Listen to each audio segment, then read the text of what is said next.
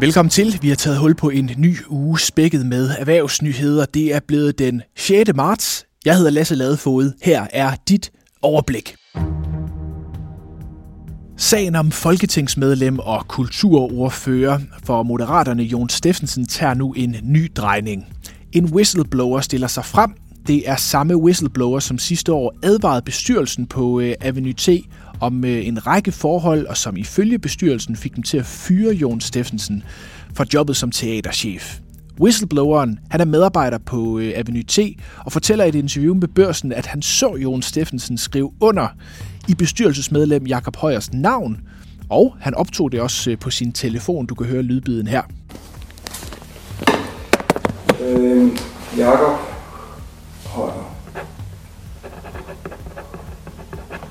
børsen har efterprøvet øh, lydfilens ægthed.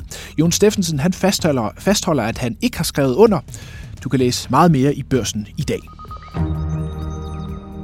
Hvor du også kan læse, at øh, en kvart million danskere, og 250.000, står til at få hakket en bid af skatten på den sidst tjente krone, hvis SVM-regeringens planlagte skattereform bliver gennemført. Det viser et øh, svar fra Skatteministeriet til Liberal Alliance.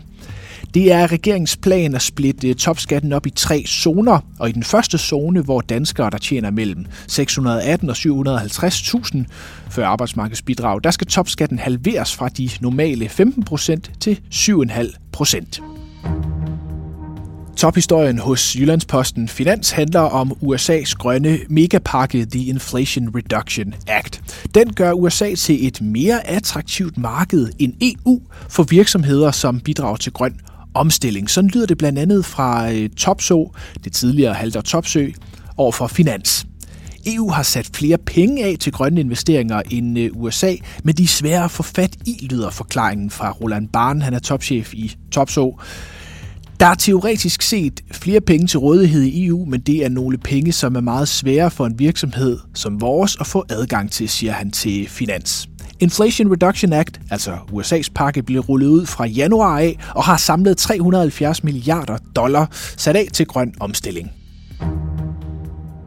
Den danske børstørke kan snart blive brudt. Selskabet Gubra fra Hørsholm har arbejdet på en notering siden foråret sidste år, og nu er man snart i mål. Gubra planlægger i løbet af ugen her og annoncerer intentionen om en notering på hovedbørsen i København. Det Erfar børsen. Dermed ser det ud til at blive den første notering siden 2021, og første biotech-selskab, der bliver noteret siden Orphazyme i 2017. Kina, verdens næststørste økonomi, forsøger fortsat at få gang i hjulene efter årene med nedlukninger og nul-tolerance over for covid. I år der går Kina efter en vækst på 5% BNP-vækst, oplyste premierminister Li Keqiang i weekenden til øh, det kinesiske parlament. I 2022 landede væksten på 3% i Kina. Vi skal til USA, hvor det i denne uge ventes, at præsident Joe Biden fremlægger sit udspil til et budget for verdens største økonomi. Det ventes blandt andet, at øh, man vil forsøge at skære i underskuddet med 2.000 milliarder dollar hen over de næste 10 år.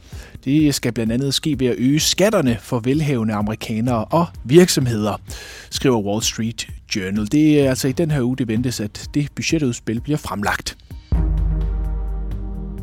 Og der venter som altid også en spændende aktieuge. Sidste uge sluttede stærkt øh, af på Wall Street. Øh, der var stigninger til de ledende amerikanske indeks på 1-2 procent. I den kommende uge her, der vil investorerne se frem mod fredagens store jobrapport fra USA samt nyt fra Centralbanken. I Danmark der var der stigninger til GN, Ambu og Demand fredag. Det var med til at sikre C25 et plus på 0,6 procent. Vi slutter af hos USA's tidligere præsident og kandidat ved valget i 2024, Donald Trump. Trump holdt i weekenden øh, tale ved den øh, konservative fundraiser-event CPAC. Her gjorde han det klart, at bliver han præsident, så kan han afslutte krigen i Ukraine på en dag. I'm the only candidate who can make this promise. I will prevent and very easily World War III, very easily. And you're going to have World War III, by the way. You're going to have World War III. If something doesn't happen fast, you're going to have World War III.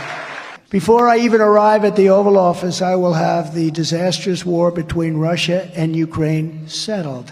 It will be settled quickly. Quickly.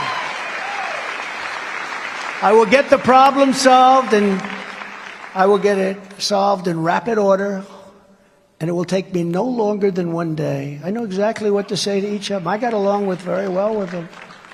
I got along very well with Putin, even though I'm the one that ended his pipeline. Remember, they said, Trump is giving a lot to Russia. Really? Putin actually said to me, if you're my friend, I'd hate like hell to see you as my enemy. Tusind tak, fordi du lyttede til ugens første morgenbriefing. Vi er tilbage igen i morgen. Indtil da, have en fantastisk dag.